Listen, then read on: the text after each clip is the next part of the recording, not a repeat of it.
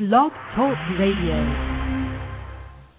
Hello, Blog Talk Radio. I am Dr. Veronica, and this is Wellness for the Real World with Dr. Veronica. I'm so excited today because I want you all to know I've been doing webcasting, but this is my first show on Blog Talk Radio, and I'm just so very excited to do that. Some of you might know that I've been doing this. I've been doing a little TV. In my last life, I was a, I am still a traditional MD, a medical doctor, an eye surgeon, but I decided that, you know what, so much for the eye surgery, I wanted to give it up because I want to help people really be well. I got tired of sickness and disease, and I realized from my patients that they didn't know how to be well. So, I also realized that people need to understand the other side of their life, not just their body, but they need to understand what's going on in their mind and spirit. And so, on Wellness for the Real World, we are going to have all kinds of guests on. Some of it may seem like it doesn't relate to health and wellness, but I am Dr. Veronica, and I will always tell you back how it relates to health and wellness. Now, I like to follow politics. I like to follow pop culture. I like to follow regular traditional medicine. I like to follow Eastern medicine. I'm all over the place, which is why I'm going to be your great resource. And I'm going to have all kinds of guests on my show, including other Blog Talk Radio hosts, because I see so many great shows here. I want you to be able to get as much information as possible to stay healthy and well. So I'm going to start with my guest for today.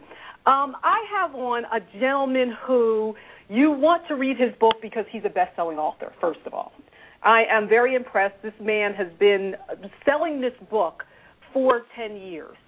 He has another book out that has become quite popular and very comical, and he's writing another one that's going to come out next year.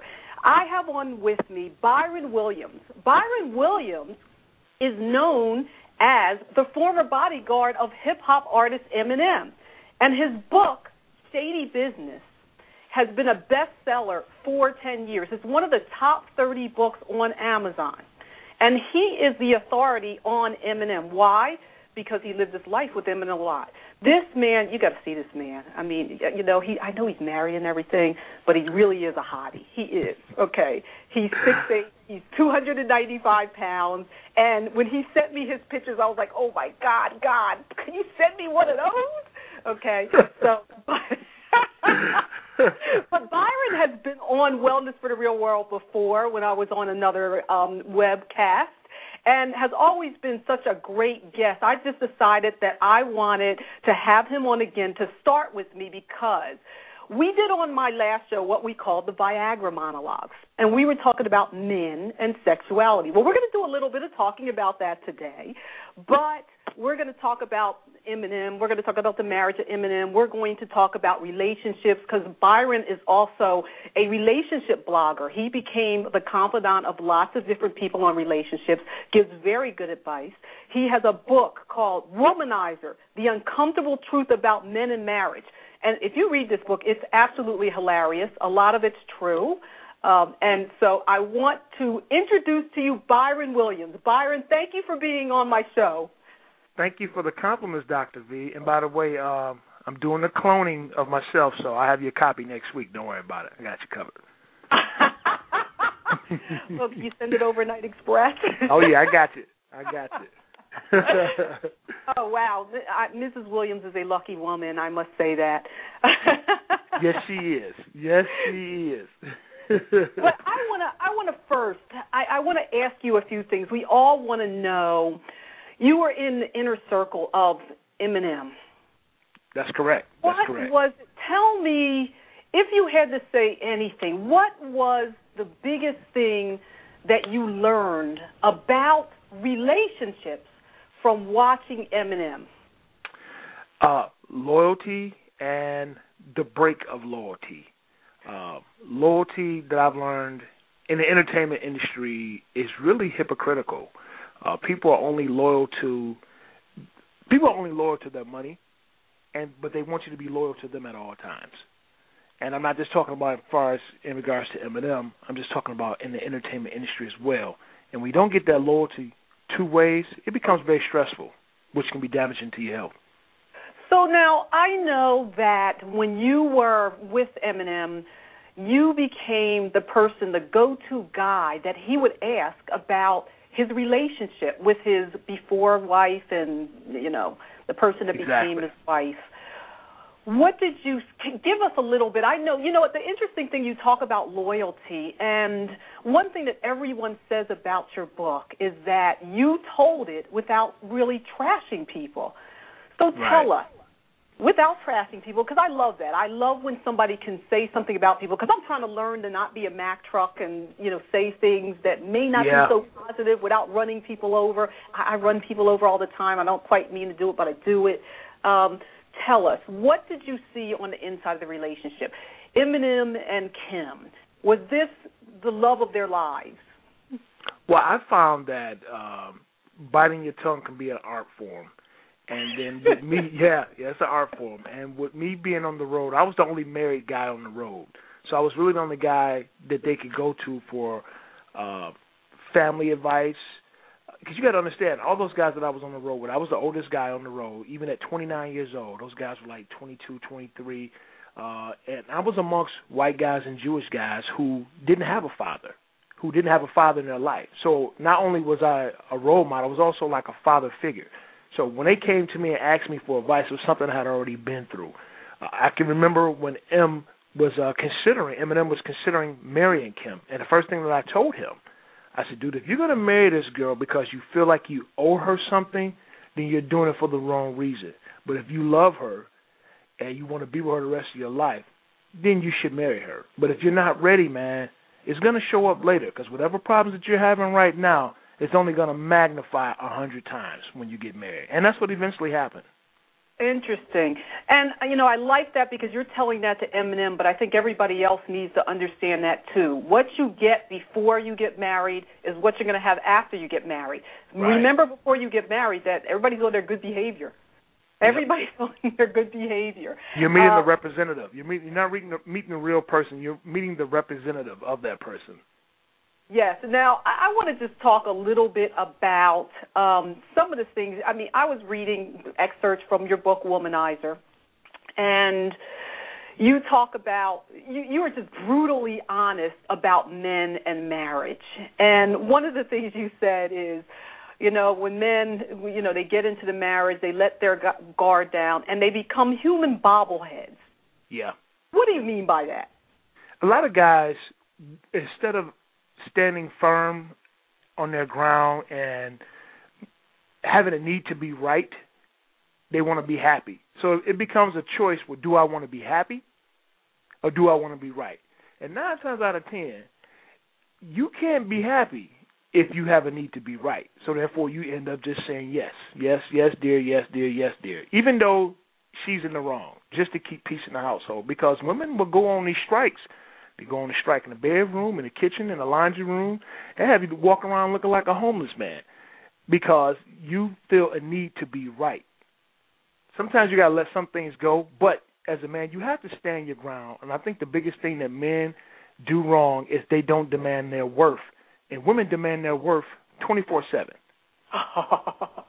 well, I, I just want to invite the audience. If you want to call in and ask questions of Byron Williams, former bodyguard of Eminem and best-selling author of Shady Bizzness, his new book Womanizer. He also has a book coming out, Art of Success. You can call in toll free eight seven seven seven eight four three zero four one. I also encourage you. I encourage you to join our chat room. I see several people in the chat room so nice to have you. I feel so good. I'm on my first show and I already have fans. Um, let's That's go great. on. Let me just ask a few more questions about Eminem. You talk in your book about drug binges and sexual romps with underage girls. Right. Was that frequent? Was that an everyday type thing? Well, you know the thing with the uh the underage girl that Eminem encountered, uh the the entire group got we, we were duped. Okay, uh this was over in over in Germany, and one of my jobs was to check ID of any young lady or any young person trying to come backstage. You know, they had to be more than 18. They had to be at least 21 because of the drinking laws. And I always tried to enforce whatever the American law was. We tried to enforce it over in the UK or overseas because you got to understand in certain countries, the women can be 15, 18, or whatever, and that's consensual, you know, consensual consent. My thing was, dude, I'm not going to jail for nobody. So if the young lady's not 21 with proper ID, she's not getting backstage. But this particular young lady looked like she was about 22, 23, nice looking young lady, built like a brick house, had all forms of ID, college ID, personal ID, had like three forms of ID that said she was 21. So what do you do? You from another country, you let her in. She passed the ID test. Lo and behold, that night her and M hook up. One thing led to another. The way we found out that the girl was underage, her girlfriend called her mom and told her mom, and M fell in love with this girl within a matter of hours and was going to take this girl on tour, the rest of the European tour with us. well, so, and I'm telling him, I'm saying, I'm thinking that's not a good idea. Oh, I got to sure. back up because you're saying he fell in love with her in a matter of hours. Well, yeah. Okay, you know so what I mean. If it's yeah. a matter of hours, that's not love, that's lust. No, the sex no, was but good. You know what? he wanted more good sex. Let's just be honest about that, well, folks. I want to tell you something. You know, some people are different. You got to understand. Some of these celebrities, there's there's a meaning to that word overnight sensation, and it's not just talking about you know getting a big hit quick. If they find somebody that they feel like they click with, whether they're inebriated or intoxicated or not, they want to they want to hook up with that band aid and stay with that person until themselves and that person is out of sync. And that's what happens with a lot of these artists. And he felt a connection with her, which I don't understand. You know, of course it was sexually, but he felt more of a, a emotional connection with her so much that he wanted to take her on tour. And we were in a process. This girl was in the, in a limo limousine with us going to the airport, and I'm telling him, I'm like, dude, this is not a good idea. This is not a good idea, man. You know, because the girl's mother had called the tour manager, somehow got in contact with the tour manager. The tour manager was on the phone with the police and the embassy, and they basically told us, look, you guys get on that plane. That girl is underage. Everybody is going to jail. I told that limo driver, you stop this car right now. That girl got to get out. I'm not going to jail for nobody in some back like country sound like you were the father of like yes. Eminem and everybody else that was going on yes. when you were on the tour. I had to because keep in mind these guys never had father figures, so they didn't know what an iron fist was ruled like, or they didn't know. You know, I wouldn't. I can't say they didn't know the difference between between right and wrong, but they just didn't use good common sense. Yes, interesting. Yeah. Well, I, I was reading a piece out of one of Eminem's book, and he said hip hop became my girl, my confidant, my best homie. Would you say that Eminem really wasn't devoted to any person, but was devoted to his music more than anything else? He was devoted to his daughter. He was devoted to his daughter, and the music helped him to to build a bond relationship with his daughter. And I tell people, Eminem is in a is in a very unique situation. His mother and him didn't have a great relationship. Okay, but somehow he managed to grow up and get married to a woman who was just like his mother, which is Kim. You know, in all actuality, he ended up marrying his mom. Oh, that's so, so when he yeah, it's, and it's crazy. It's crazy because Eminem's mom and Kim have so much in common. Wow. But what he's trying to do, like he's trying to he's trying to kill that generational curse, so his daughter doesn't take on the life form of the mother and her and that girl's grandmother. Wow. So now, yeah. did did did, uh, did Eminem's wife and mother like each other? You know what? It's kind of hard to say. You know, there was a big cultural difference, and I'm going to put this out here. You know, me being a brother from uh, a two-parent home, you know, I kind of grew up like the Huxtables, and M grew up like white trash, basically and he he said it all the time. You know, he he said he's white trash, and that's pretty much how he grew up. So a lot of things that they did, I didn't quite understand.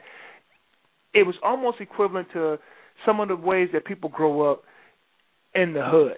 You know, some people say it's ghetto, some people say it's country. So it was kind of hard to tell if that's the way they really hate each other or that's just the way they acted. They were just always at odds. But the funny part about it, which people don't know, Kim and M were really uh, foster brothers and sisters, adopted brothers and sisters. Wow. Kim, yeah, yeah. Kim's. Uh, I mean, I'm sorry. Eminem's mom adopted Kim. Adopted Kim when she was like homeless. And huh. at the age of like thirteen, fourteen, and they were all staying in the house and she happened to come home one day and uh, lo and behold, you see what happens, they end up they were making out. So that was the beginning of the relationship. Okay. So yeah. now tell me tell me just something else. Um you when what years were you the bodyguard of Eminem? March of 99 to December 30th of 1999. I worked with him for nine months, but keep in mind, that was the longest nine months of my life. You talking about nine months, 24 hours a day, you know, with somebody who is has so many different personalities. Um, I was basically doing security for three people in one: Marshall Mathers, which is you know the good father, Eminem, which is the uh, the artist, the person that's in the studio, and then Slim Shady, which is the one that would fall out with Kim, get into catch cases, and it was just like I was dealing with somebody with three different personalities, and it was it was very unique to see him switch in and out of these different characters at one time. So you're saying that he really did have different personalities depending on where he was. You know what? I'm not a psychiatrist, but you can see the change the change can happen. I'm telling you, several times within an hour. That's how hmm. close him and I uh, became, you know, because we were together all the time. You know, you know, when he's in the studio, I'm there. He got to go to do a concert, I'm there. I was pretty much there when nobody else was there. You know, when the the, the managers are back at home in New York and Dr. Dre, you know, you barely see him unless they have to record. So I was there 24 seven twenty four seven. It was almost like a babysitter. Was the life of I, I always look at people who are um, superstars, and you know, people envy them. They want to have the fame, they want to have the fortune, but it also seems like you're in a fishbowl and you're very lonely. Is is that oh, yeah. the case? Was Eminem like a lonely person? Yes, he was, and his biggest fear, his biggest fear was to become as big as Michael Jackson and he's there now. He always feared that he would never be able to leave his house. He always feared that when he's with his daughter, people are going to come up and ask for autographs, and people do that because fans feel like, hey, I bought your CD, I bought your T-shirts, I went to your concerts, you owe me this, give me an autograph, give me a picture, give it to me now, and I'm going to call my cousin on the phone, and you're going to say, hey, this is Eminem, while I'm on the phone with my cousin. People just they don't care. They figure if they buy that CD, you owe them. So that that causes these artists and that causes Eminem to go in the shell. So you see these people pushing the cameras away from the paparazzi. Uh, they're being mean. They're being rude because they now have no privacy. But they have all this money. They got what they wanted, but they want to still remain anonymous in society. They want to have their privacy. Yeah. Now tell me, um, really, you know, we're always curious about these type of things you are a giant guy, bodyguard size, and you've told me in the past you're really, you know, security and you carry the weapons of people who do security. Right. Did you ever get in, in, in any dangerous situations when you were guarding Eminem? Oh yeah. Um, I had to go up against I had to go up against death row several times. Um, Oh man, that that was one of the craziest things. Without giving away too much of the book, wow. this is like the biggest part of the book. like stuff but, we saw on TV and in the newspaper. Oh, you got to tell us a little nugget of something. I'm gonna give you a little bit because this is like the biggest part of the book. But the thing is, long story short, when Dre signed Eminem, uh, Suge Knight with Death Row was actually his label was was deteriorating. It was going down. Dre was starting over. Dre got hold of this white boy, became this big time rapper. So now he surpassed any amount of sales that Suge Knight and Death Row was doing. So like a mafia type of situation, they wanted him. So they came at us hard. Suge, Several wait, wait, wait. Suge Knight, they wanted Eminem to sign oh, yeah. him, or they yeah. wanted to get rid of him. No, no, no, no. They wanted they wanted him to sign. They wanted him to sign with Death Row. You can't get rid of a guy. You get rid of him, then you you lose money. So now you you tell them come over here. This is where you need to be. So they basically tried to stronghold him, strong arm him, and um, I mean they would come to the studio. I mean it got so bad where we were sitting in the studio. I had to hire, I had to hire off-duty LAPD officers, and I told them I said, look, I don't want any black guys. I said, for once for once in my life, I'm not hiring no brother. I don't. I'm, I'm keeping brothers unemployed. Give me some white dudes Why? Because we we in L.A. gang bangers. I want to make sure that these guys are not affiliated with Suge or with Dre. You know, you get you get some Oh. older white guys, you know there's no connection. You see what I'm saying? I don't want to be getting set up from the inside or none of that. So I hired all white dudes, and I'm I'm talking about dudes to the far left. I said, give me some dudes that almost can't stand brothers, but that that can listen to my command.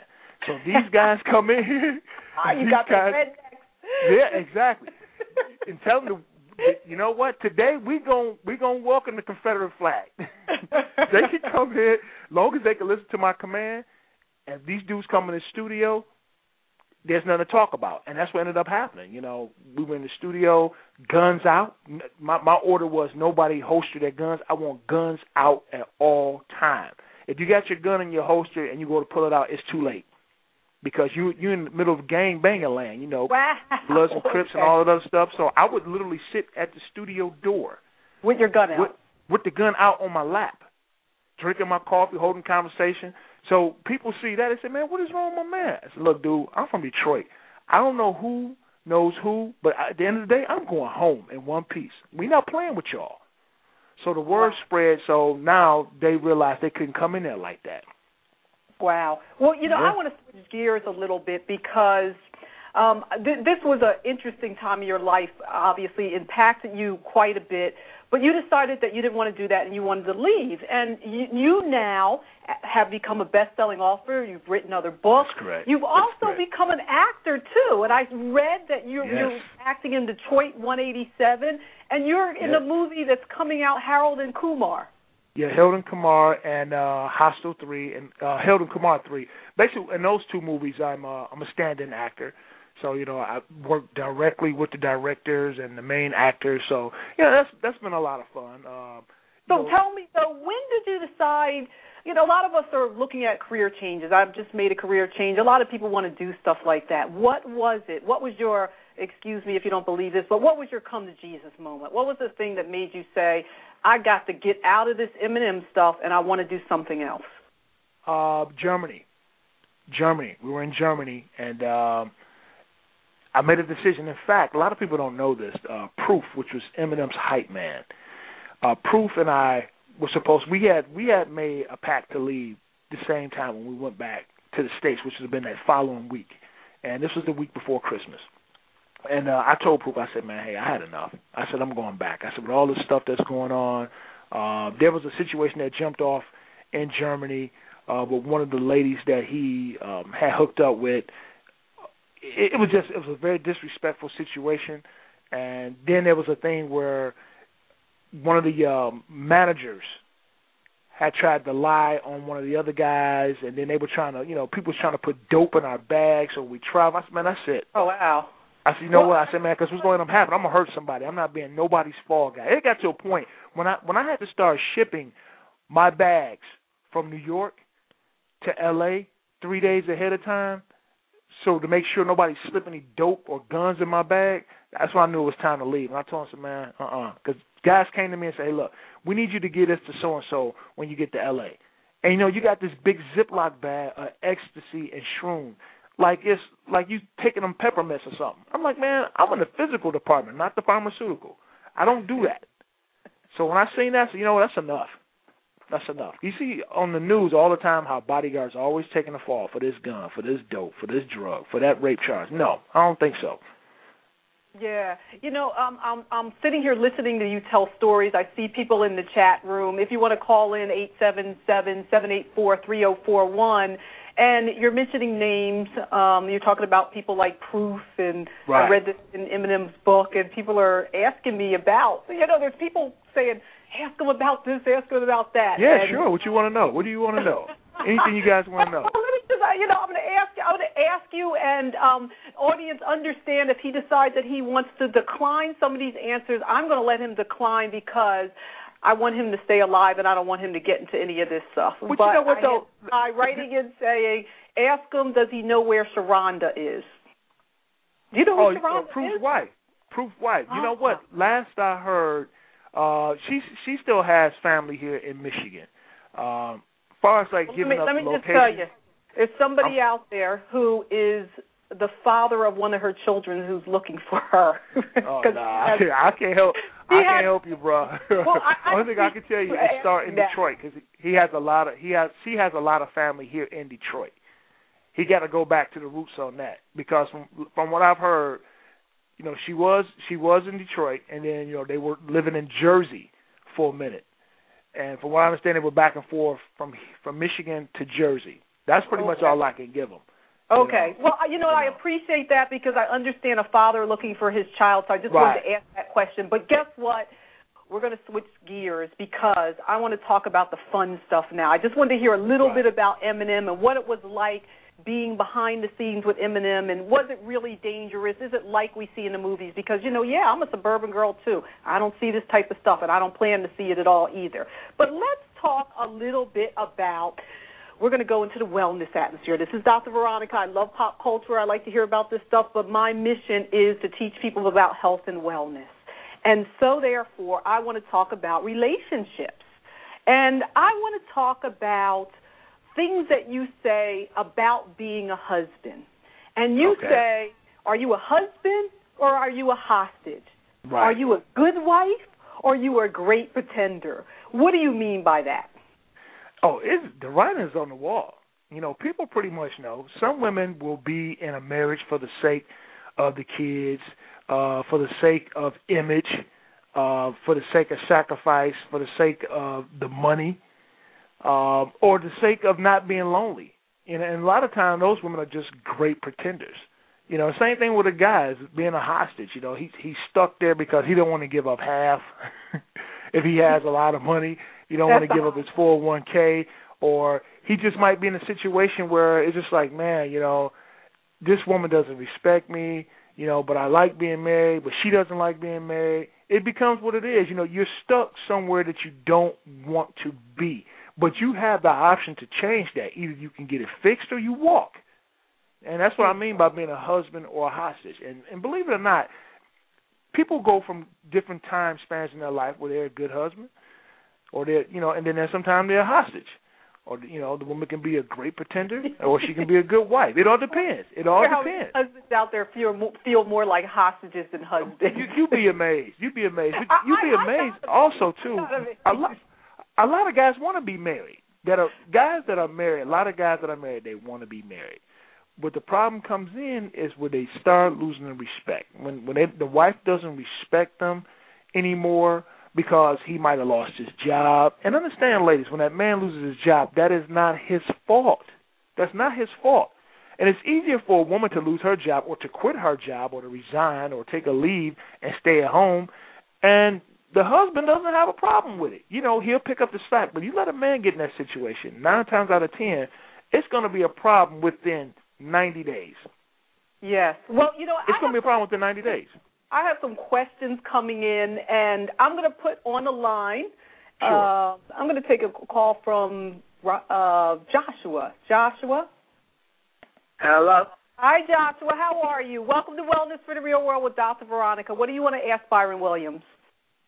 I want to ask Byron, as a relationship expert, uh, has he found any situation where you know uh someone has come to them and he's and and they're they're not in a actual relationship but they're committed to a person? Uh are those type of relationships possible? And what does he think about uh in terms of you know being committed to someone but not actually labeling it a relationship Ah, okay. Let's cut to the chase. You talking about a sex I, I partner, man? I want to hear the answer to this too. I want to hear talking, the answer. You're talking about a sex partner. You know what? And it is what well, it no, is. No, no, no, not not even a sex partner. Just someone who you treat exclusively, but you're not really you don't label it an actual relationship. Okay, you know what? I'm not going to try to be funny, Joshua. And I like the title you put on it. That's a beautiful twist to it. You know, an exclusive person.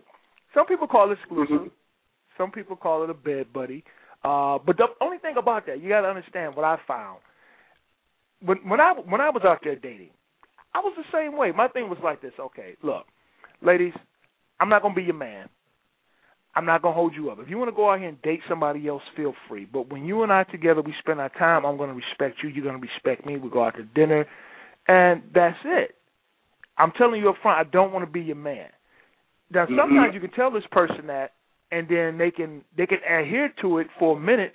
But if if they're enjoying themselves, then all of a sudden they might start falling in love. I think the best way to do it, if you lay the ground rules first, you lay the ground rules first, and then hopefully everybody agrees in the beginning.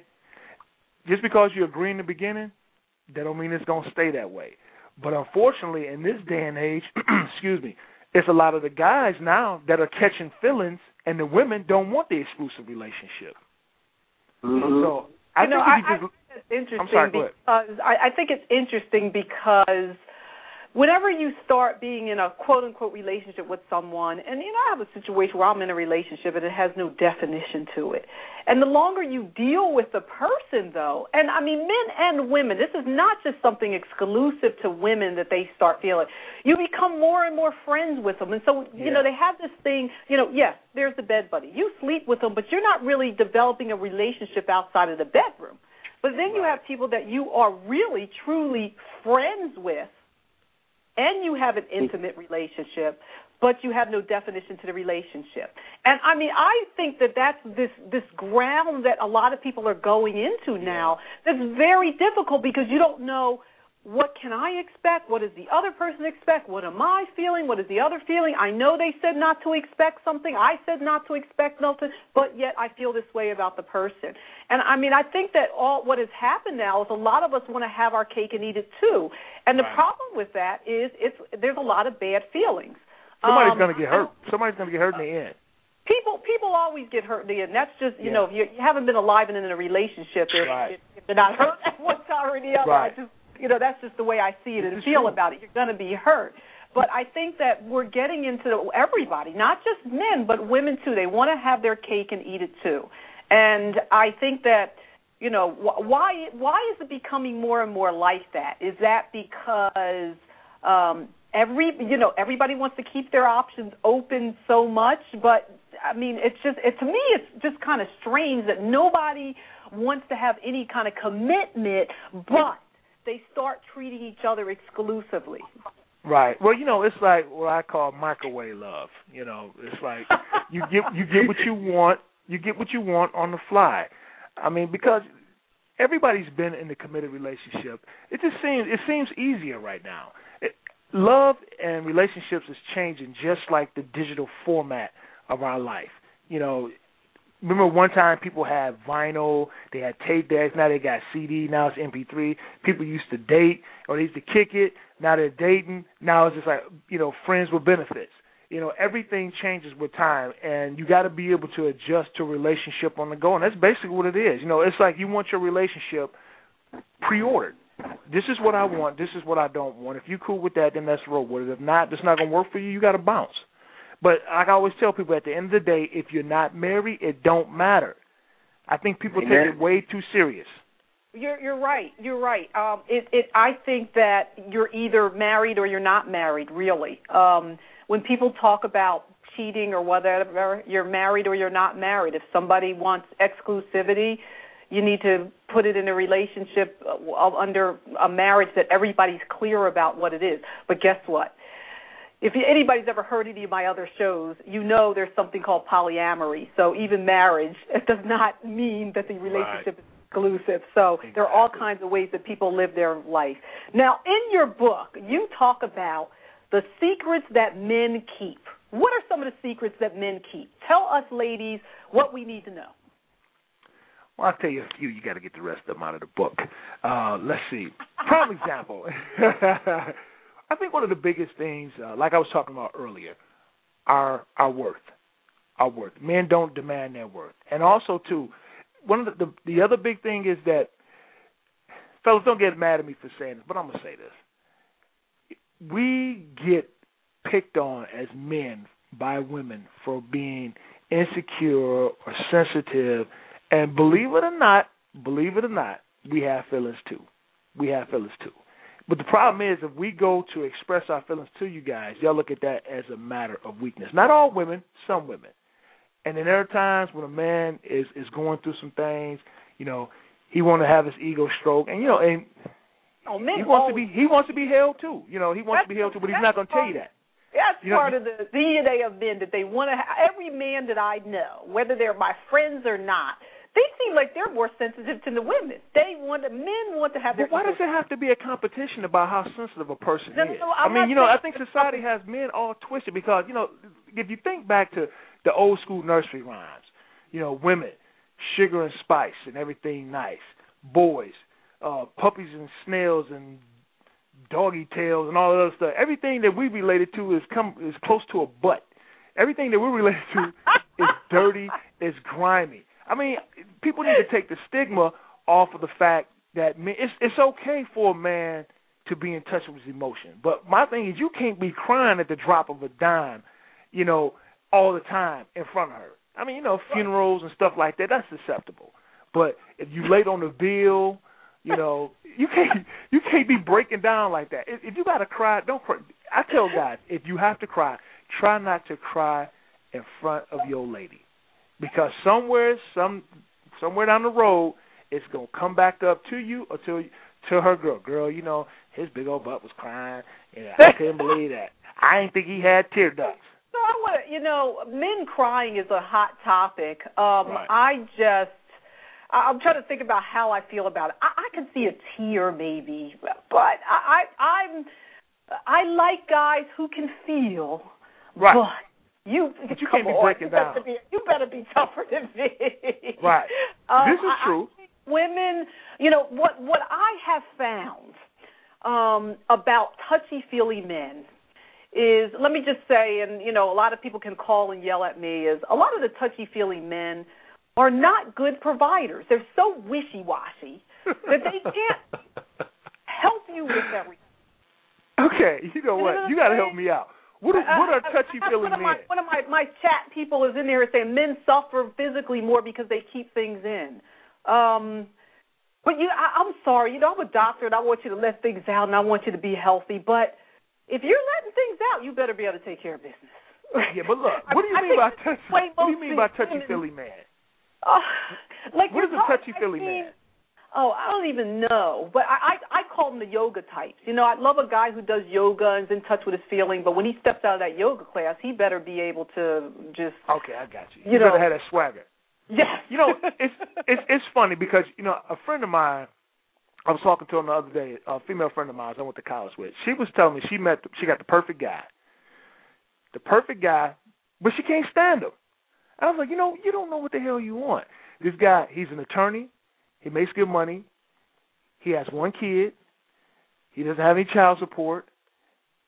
He, I mean, this dude sends her catered lunch, not only for her, but the people she work with at her job. Takes her everywhere. She's like, you know what? What It's just like- too much. She said, it's just it's just too much. I said, well, so you used to a dude asking you to buy him his lunch, pick him up and take him to work. I'm like, you know, women say they want they they know what they want, but when they get it, they don't know how to they don't know what to do with it. Or it I- I becomes too much, or they wait for the other shoe to drop. Well, I- Sometimes you, get what, you get. There's a couple things. I think that there is a such thing as too much. Um, and and women, I think, yes, we are complicated. You can do too much as a guy. Um, you, uh, you know, sending catered lunch to all my friends at work. Eh, that's a little much. Okay. Um, That's big balling right there. well, I, I, it's just like you're trying too hard. I like you to be nice, but Right. be that's just a little bit over the top. And Is that it's scary? Like Is not, that like well, it's, it's, all- it's well, there's two things. One, you're stalking, or two, you're only doing it to look good for other people. hmm. Okay. That's interesting. Because right. why would you send it to my job rather than sending me lunch or dinner at my house at night? If you, you know, I'm like, send me dinner at my house at night where nobody sees it. See, you know that what? would more special. that would be more special to me. And then I could tell my girlfriend, you know, you know, he sent me dinner at home, but I think when you send it at work, uh, Dr. V, well, you know what? sitting here saying it's not too much if it's the right person. Um, it's not too much the right person. But So, what you said. I, I'm gonna here. We're gonna have another caller come on the line and and let them ask you a question. You, Yeah, you got away from that one, 'cause Real I'm getting ready to World, you. Dr. Veronica. Hi, how are you? You're on Wellness for the Real World. Ask a question to Byron. Hello? Anybody there? No? All right, I'm going to try another one, see if you want to ask. All right.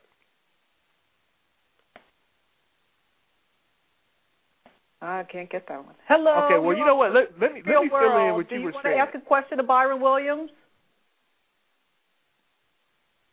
Okay, they're not asking, so there's lots of Y'all don't have to be shy. Go ahead and call and ask a question. going on in the chat room. now. I'm reading all these questions. Let's talk. Okay, some more about relationships. Okay, one thing you say about romance. Okay, and this is this is something you talk a lot about romance, and you say romance is only centered on women.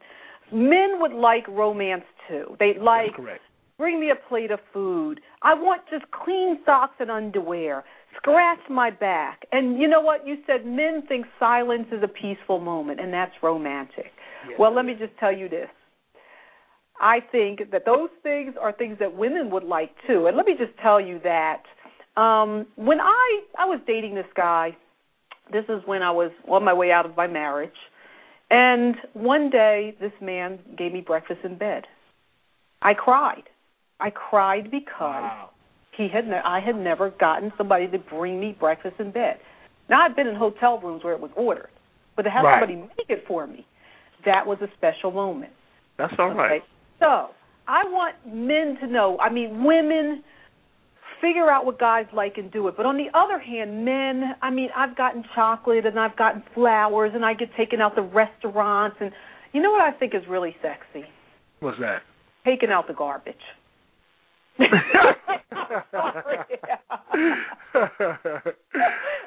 just I think that the point about this is it's the really little things that a lot some of us like.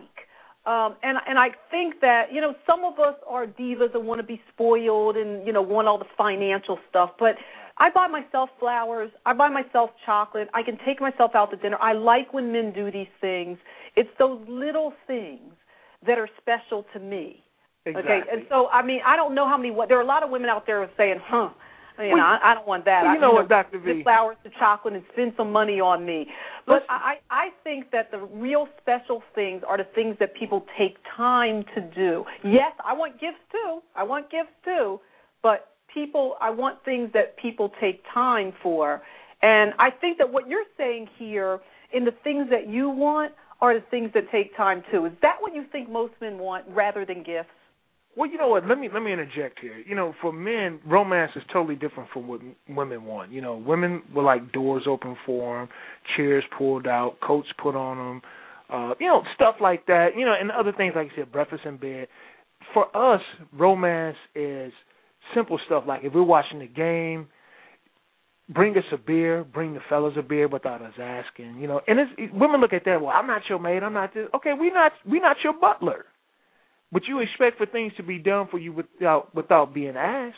It's just some things, you know, make us look good, make us feel good, make you look good, make you feel good. We want the same things in return, but unfortunately, they look at the things that we we want that are romantic as being domestic or being subservient, and it's not even about that. You know, I'll give you a prime example. I go over to my buddy's house. He dates about four or five different women.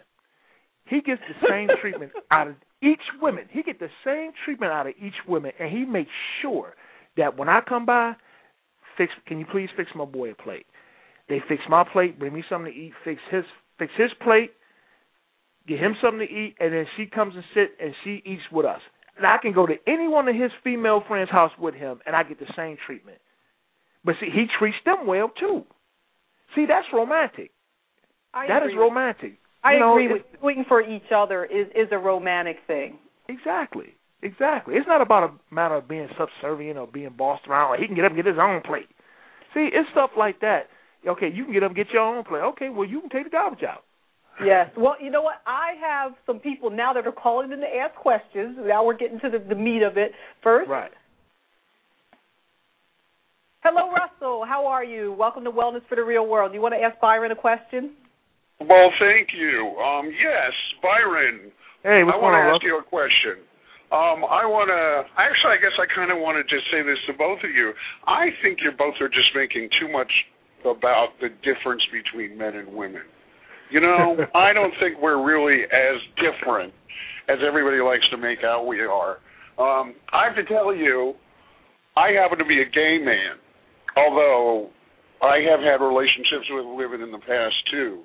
And I have to tell you, you know, I mean, everybody just wants somebody who makes them feel special, who does special things for them, who just gives them um, somebody who'll be strong when you don't think you can can you can be yourself right then, and and you know, it's not really all that big a deal.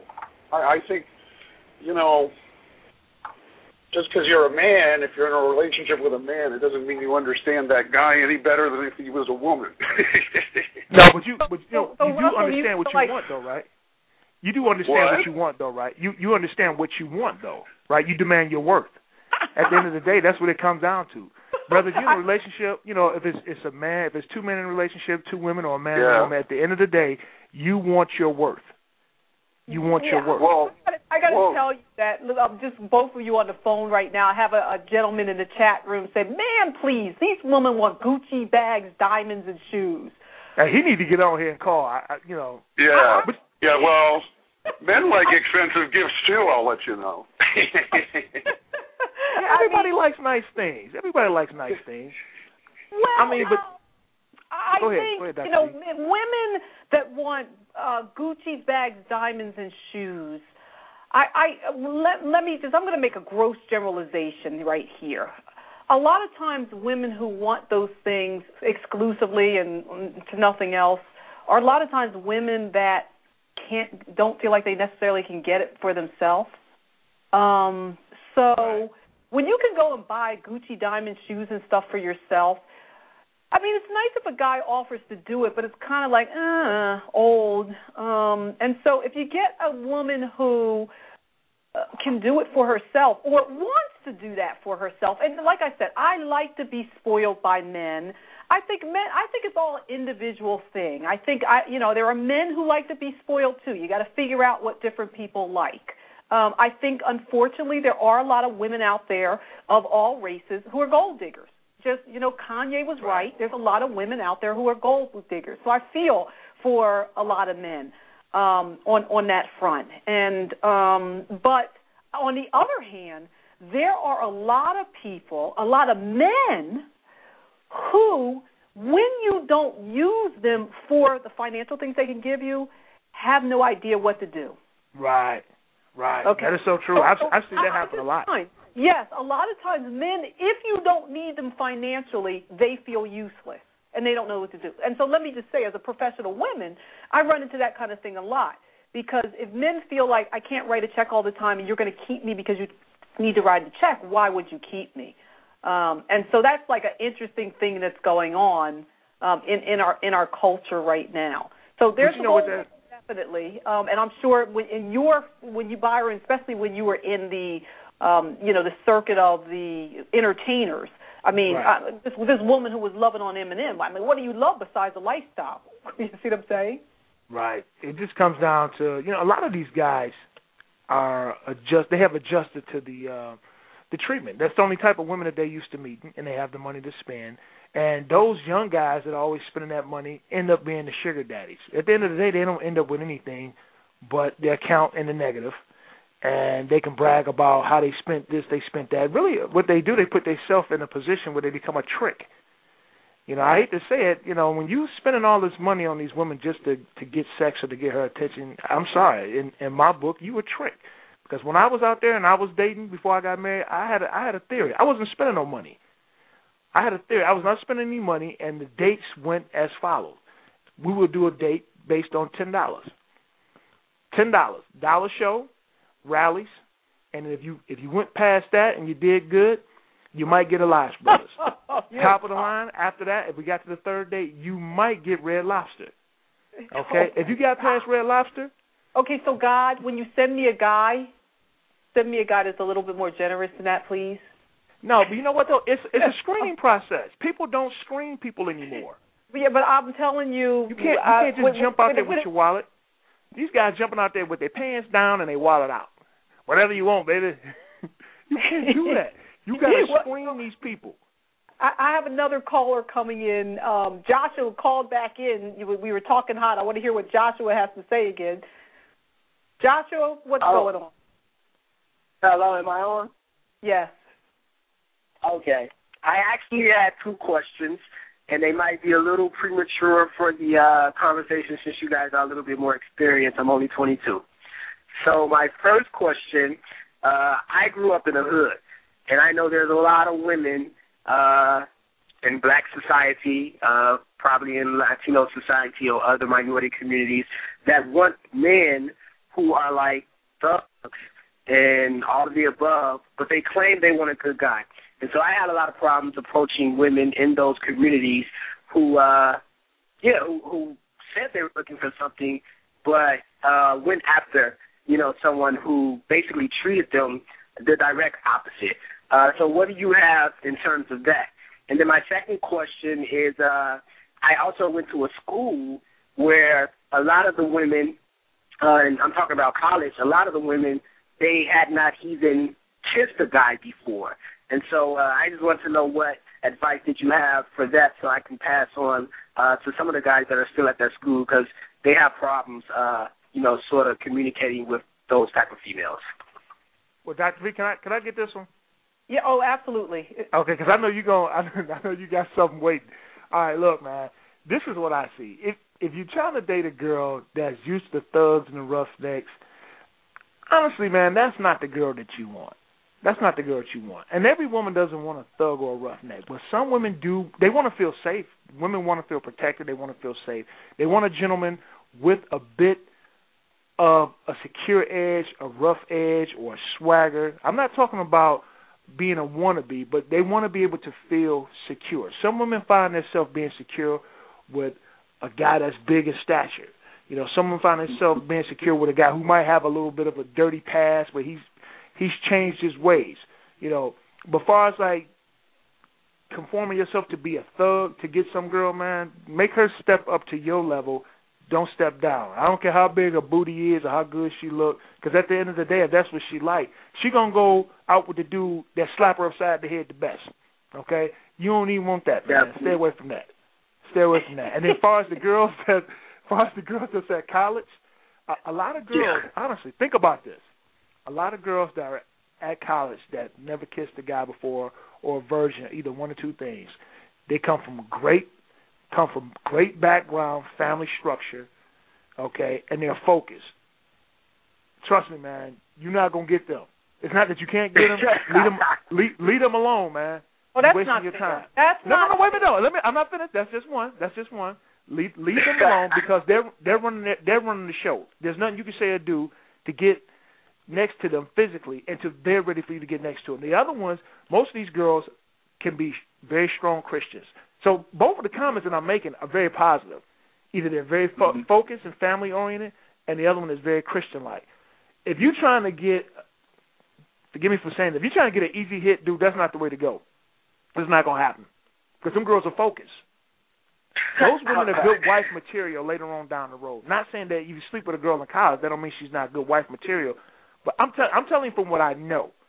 I think I spent my whole freshman year dealing with those type of girls, and it took me to my sophomore year to find out. Okay, you know what? These young ladies, I'm just gonna be cool with because they were like Fort Knox. You're not cracking nothing. It's just it's not gonna happen. They tell you, hey, look, you can keep trying, but it's not gonna happen. You know what? I respect that. Let me move on. Yes. Well, Yes. you know, I want to ask you a few more questions. Thanks a lot, Josh. Um, Yeah. I want to ask a few more questions. You say about sex that women are the gatekeepers of sex. Yep. Now, Yes, they are. Here's the thing that w- I, I want you to talk about sex and marriage and men and a little bit like that because women, although we're the gatekeepers, I think you talk about women being like Fort Knox. Women need to give it up more, and let me say why. Yes. on my on my on my show, I interviewed a woman on Wellness for the Real World when I was on another webcast. It's called Confessions of a Call Girl, and I interviewed a woman who became a prostitute in her 50s. Now, this is not a little sleazy woman, okay? Right. This is a, a woman who was a professional, decided, you know, I, I was a kind of a fantasy, I'd do it. And she talked about how liberating it was and all that other type of stuff. And, and some of you can't get into that, but to each Right. his own. Let me tell you, I said, well, well, who's your clientele? Are they single? Are they married? What are they? Fifty-fifty. Half of the men are single, Yep. half of the men are married. Yep. Now, why do I bring this up? Because this gets to two things that are going on in relationships that you talk about. One is sex, and the other is romance. Okay, one, there were the men that their wives just didn't want to have sex, and they wouldn't have sex. You know, women's lib came along. Right. Now wives think like they don't have to do anything. All right, and even though men need sex, I don't have to do it. And there, and, and not not only do I don't have to do it, you're supposed to stay faithful to me, even though you're I'm depriving you. Okay, Yeah, This is what a right. lot of women think. But the other thing is, a lot of men want romance. And so she talked about guys who would come and just want her to do things like take showers with them, or rub their back, or spoon, or something like that.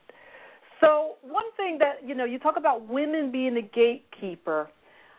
Uh, but you also, on the other hand, talk about men and cuddling and snuggling and saying, you know, cuddling, snuggling is sex without the clothes. What there? This is a confusing message to us. What do men want? Do men want romance? And when I consider cuddling and snuggling romance, can we have romance without sex? Yes. Yes. But you got to it's some rules to spooning, fellas. It's some rules. It's some rules to spooning, and I've learned this the hard way. Women, you got to understand. Anytime you take that nice, voluptuous round butt and press it up against us, we have no control what goes on in other regions of our body. Even though we're thinking we're just going to spoon, Byron, you're just going to spoon. This is just spooning. The message is not traveling below. So now the woman thinks, oh, all you want is sex. No, that's not the case. I want to lay here with you and spoon, but he is not getting the message. He being the other part of you. The, the key to that is when you go to spoon, just let the lady rest her her butt on your thigh. You, you can't come all the way up. Okay, just just let her. You got to rest the butt on the thigh, the knee area. I, I You know that way it's no problem. no, but I see- don't think it's no problem still, but No. okay. But see, y'all like to y'all like to back it all up, get all up in there, and see, you know, come on. I know y'all trying to stay warm, and we trying to stay focused. Okay, that warm and that focus ain't gonna ain't gonna mix. But even though we thinking, okay, I'm just gonna lay here, I'm, we just gonna we're just gonna spoon, we're just gonna hold. Eventually, that's what we start off thinking, but then our body takes over, and that's only natural. That don't mean we have a one track mind. It just means we're just attracted to our wife or to our girlfriend or to our fiance. That's all it means. It really is a compliment to you. Anytime you see that man protruding outward or upward or to the left or whatever it may be, that's a compliment to you, ladies. So don't take it personal. Don't take it personal. Yeah, I mean, now let me just say, you know, I've been talking here to Byron Williams. He is the best-selling author of Shady Bizzness.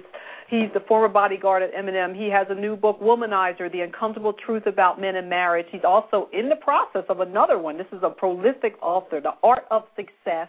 You can find Byron Williams on byronwilliams.org.